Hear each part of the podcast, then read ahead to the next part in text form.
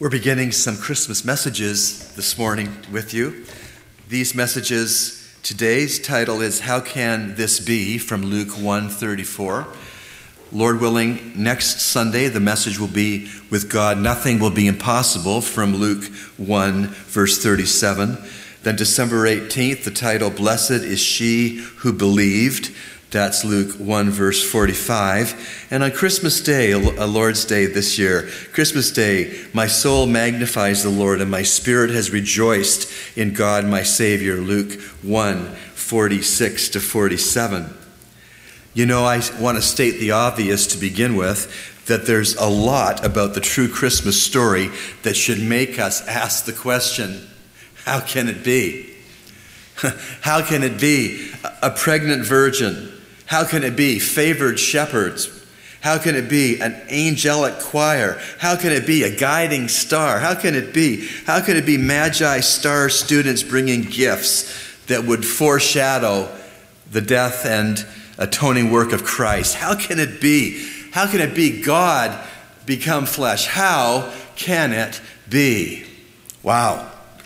May we never get over the wow factor of all that is the Christmas story.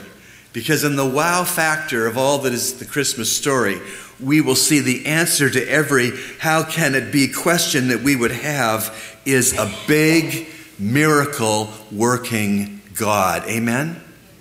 A big miracle working God is the answer to every how can it be question that would be associated with the true Christmas story. How can it be that a virgin was pregnant? The answer, a big miracle working God. How can it be that the lowly blue collar shepherds heard first about the Messiah's birth? The answer being a big miracle working God. Question, how can there have been an angelic choir? Answer, a big miracle working God. Question, how can there be a guiding star? Answer, a big miracle working God. How can there be gifts foreshadowing the death of Messiah? Answer, a big miracle working God. And how can very God become very flesh? And the answer, a big miracle working God. Christmas is supernatural, not Santa Claus. Christmas is miracle not many traditions. Christmas is power, not presents. Christmas is how can this be, not this hustle and this hurry. Please turn your Bibles to Luke chapter 1, beginning at verse 26.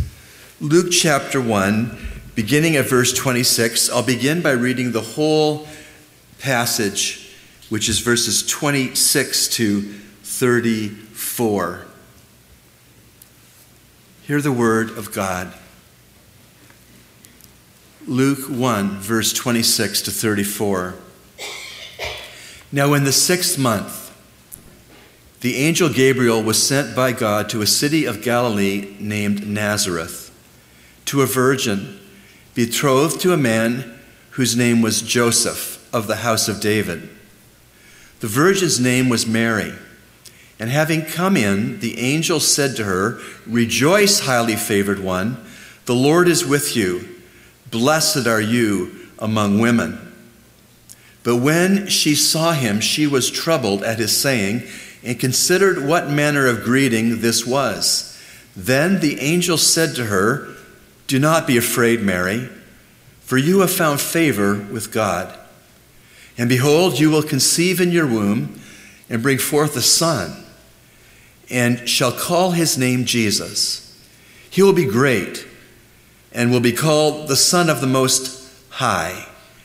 And the Lord God will give him the throne of his father David, and he will reign over the house of Jacob forever, and of his kingdom there will be no end. Then Mary said to the angel, how can this be, since I do not know a man?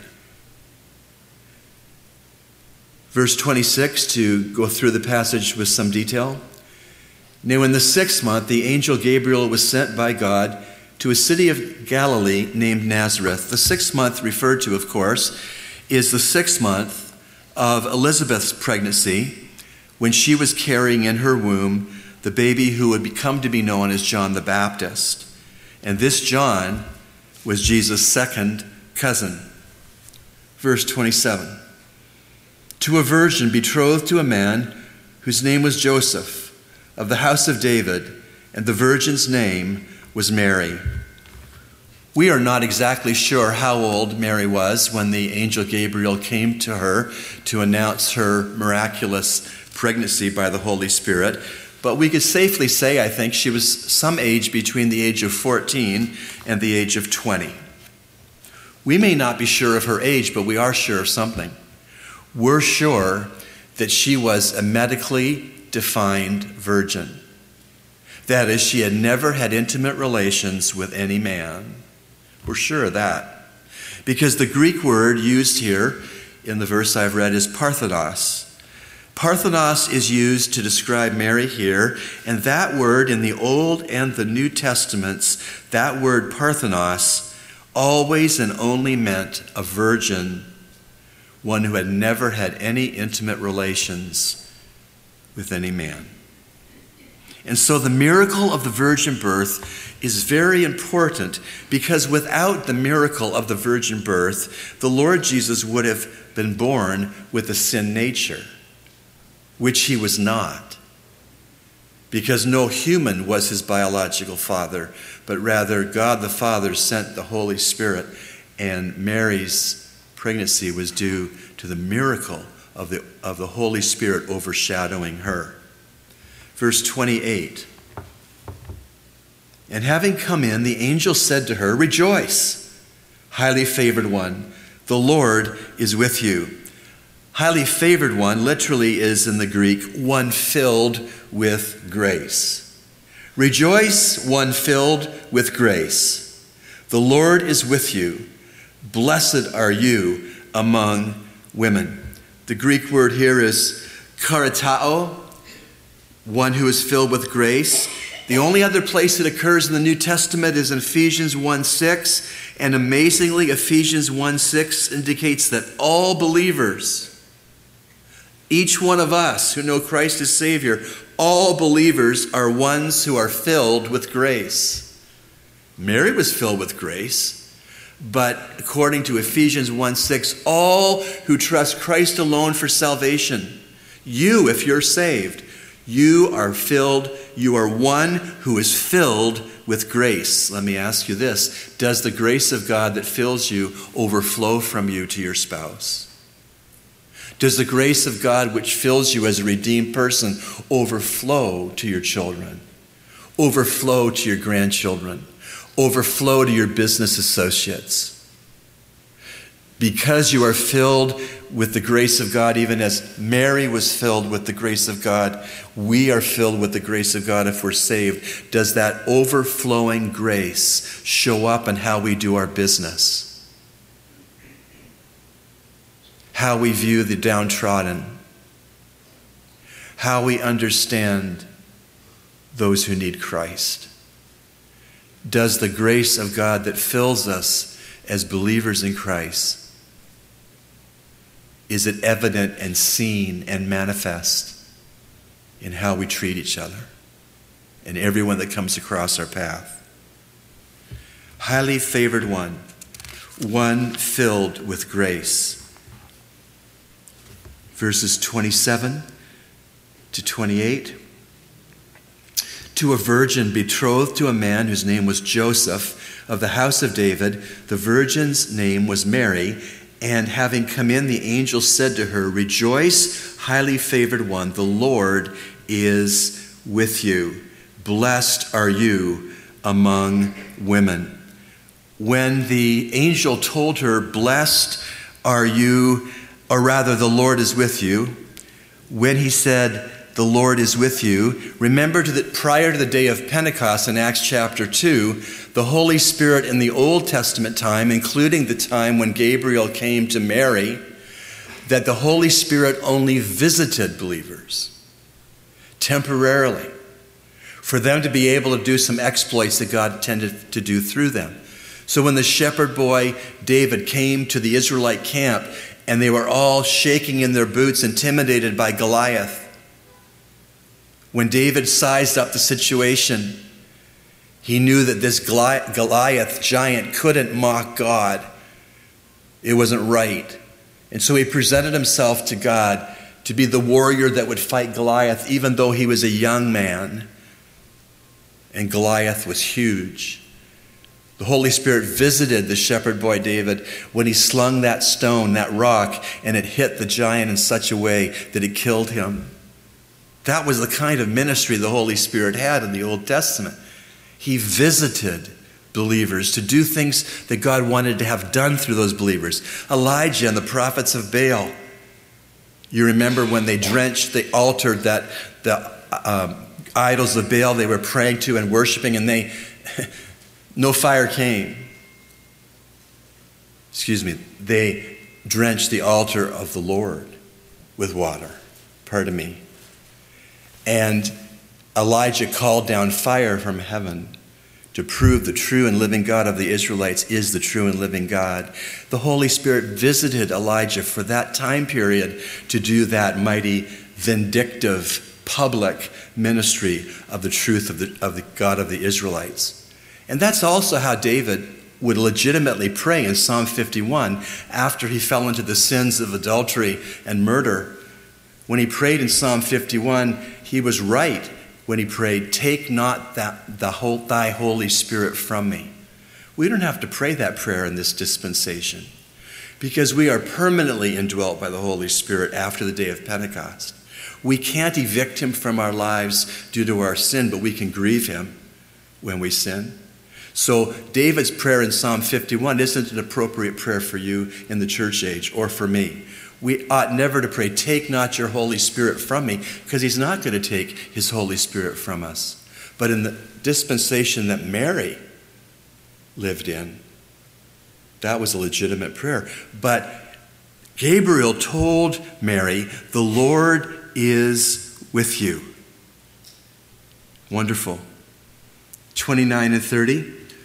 But when she saw him, she was troubled at his saying and considered what manner of greeting this was. Then the angel said to her, Do not be afraid, Mary, for you have found favor with God. She was troubled in the sense that she was afraid, and you would have been afraid too.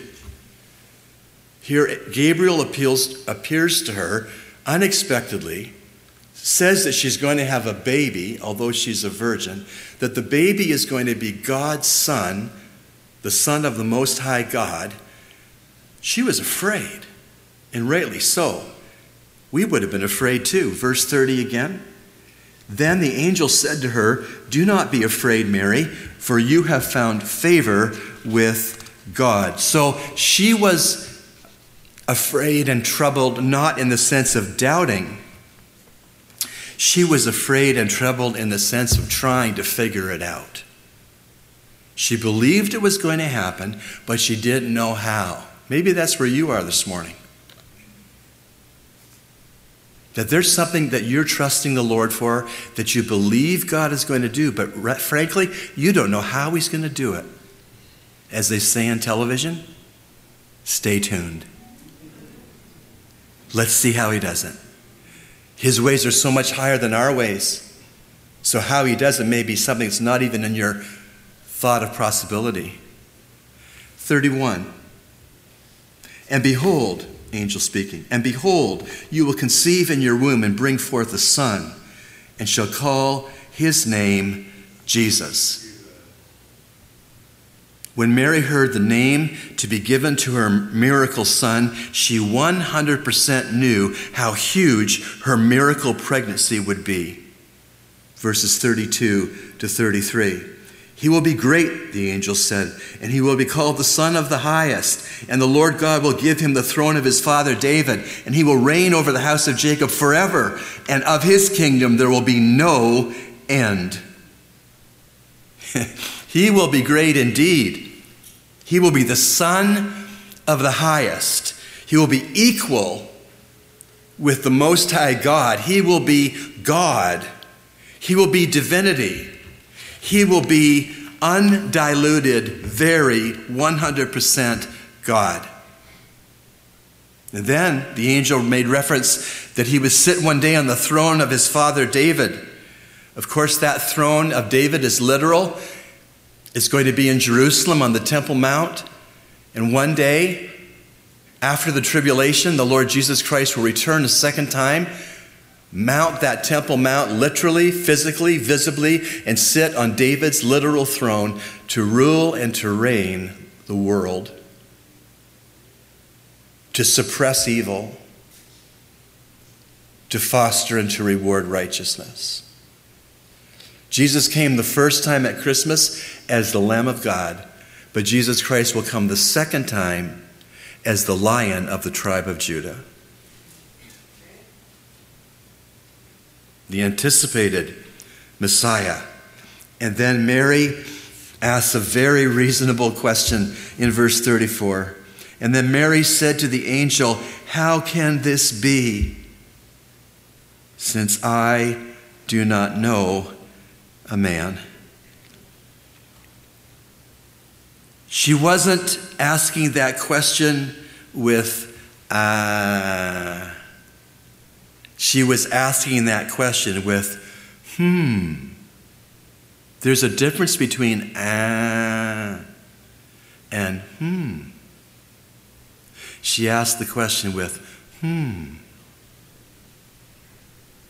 If you go back in the chapter to verse 18, you'll see that Mary's response to the angel was different than Zacharias' response to the angel concerning John the Baptist's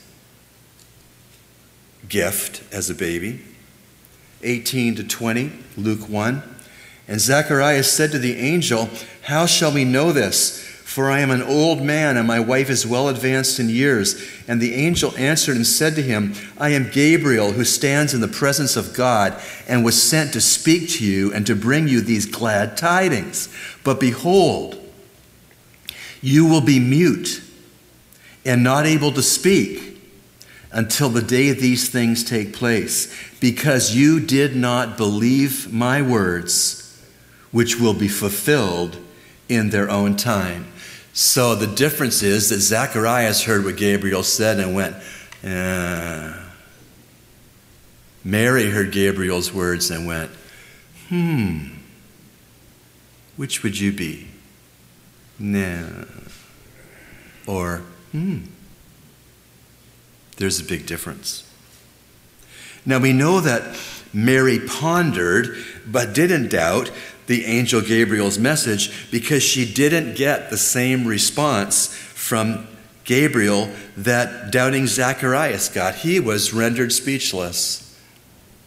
He couldn't speak as a judgment for his doubt.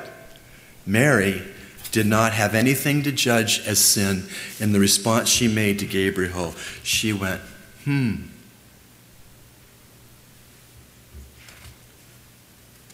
How are you responding to what God tells you in His Word? As you read God's Word each day and He speaks to you through Scripture, how are you responding? With doubt or with acceptance? Not with, you don't claim a full understanding of how God's truth is found in His Word is going to come to bear in your situation, but you know that God's Word will come to pass somehow. And Mary asked the angel, How can this be, since I do not know a man? Of course, that was a logical and a reasonable question for her to ask. And the simple and the sufficient answer to the question was, and the simple and sufficient answer to the question still is this a big miracle working God. Back then, the answer to her question, How can this be since I've never known a man? The answer was a big miracle working God. And whatever your situation is, whatever it is, that mountain you don't know how you're going to climb, that problem how you don't know how you're going to solve, whatever it is, the answer is the answer Gabriel gave to Mary, and that answer is essentially a miracle, big miracle working God. Take that away from this service in your heart and mind, and don't forget a big miracle working God. And so on this side of the cross, we can ask, how can it be that God became human? This side of the cross, we can ask, how can it be that we believers are justified or regenerated or redeemed or adopted? How can it be this side of the cross that believers like us can be forgiven, can be credited with Christ's righteousness? How can it be on this side of the cross? We ask, how can it be that we believers are intercepted from going to hell, guaranteed heaven? victorious over Satan and sin. How can it be this side of the cross that we believers are planted into Christ as our identity? How can it be that we're indwelt by the Holy Spirit of God? How can it be that we're sealed by that same Holy Spirit of God? How can it be that we're given spiritual gifts at the point of our conversions? How can it be? How can it be that we are cleansed by Christ's blood? How can it be? a big miracle working God. How can it be that God, the Holy Spirit, is inside of us? Hmm. Hmm. A big and a miracle working God. That's who we come to worship today. That's who you serve when you go to your workplaces this week. A big miracle working God. That's how you're to look at your family strife or your finances or your health. A big miracle working God. You may have learned a little chorus that I learned when I was a boy. My God is so big. So strong and so mighty, there's nothing my God cannot do. My God is so big, so strong and so mighty, there's nothing my God cannot do. And so when the Virgin Mary asked, How can this be? God said, Me. Mary said, How can this be? And God said, through Gabriel, Me. And when you ask, and when I ask, how can this be? God still says, Me. That's how it can be. God says, Me. And so I wonder as you sit here in worship, do you have a prodigal child? Do you have aged parents? Do you have an unfaithful spouse? How can this be? God says, Me. Do you have bills? Do you have guilt? Do you have sickness? You ask the Lord, How can this be? And He says, Me. Or are you here today and you say, My problem is loneliness or weariness? or discouragement. How can this be, Lord? And he whispers to you, Me. Or you're here today and you say, My, my thing is my fear, my anxiety, my dot, dot, dot, fill in the blank, my dot, dot, dot. Lord, how can this be? And your loving all powerful, all knowing, ever present God says, Me. Me. God says, How can it be? You ask me, How can it be? God says, I say, Me. Let's bow. Lord, thank you for being so strong and so mighty. There's nothing that you cannot do. Thank you that you are the big miracle working God. Lord, you know your children. You love each of us. You know us by name and by needs. You know us from the crowns of our heads to the soles of our feet. You know everything about us, every relationship, every challenge, every mountain, every pain, every problem. Teach us to look to you with the simple question How can this be, Lord? And to hear us, hear you from your word say, How can this be? Me. Leave it with me. Give it to me. Trust me. Rest in me. Me. Lord, may I take that posture this week, and may all of my dear friends whom I love, may they take this posture too, Lord. Because when a believer understands that God is saying to the question, How can this be? that God is saying, Me, that it changes everything. It changes peace, it changes joy, it changes love, it changes hope, it changes attitude, it changes everything. Thank you, Lord, for being our big and miracle working God. And we pray in Jesus' name. And God's precious church said, Amen. Amen.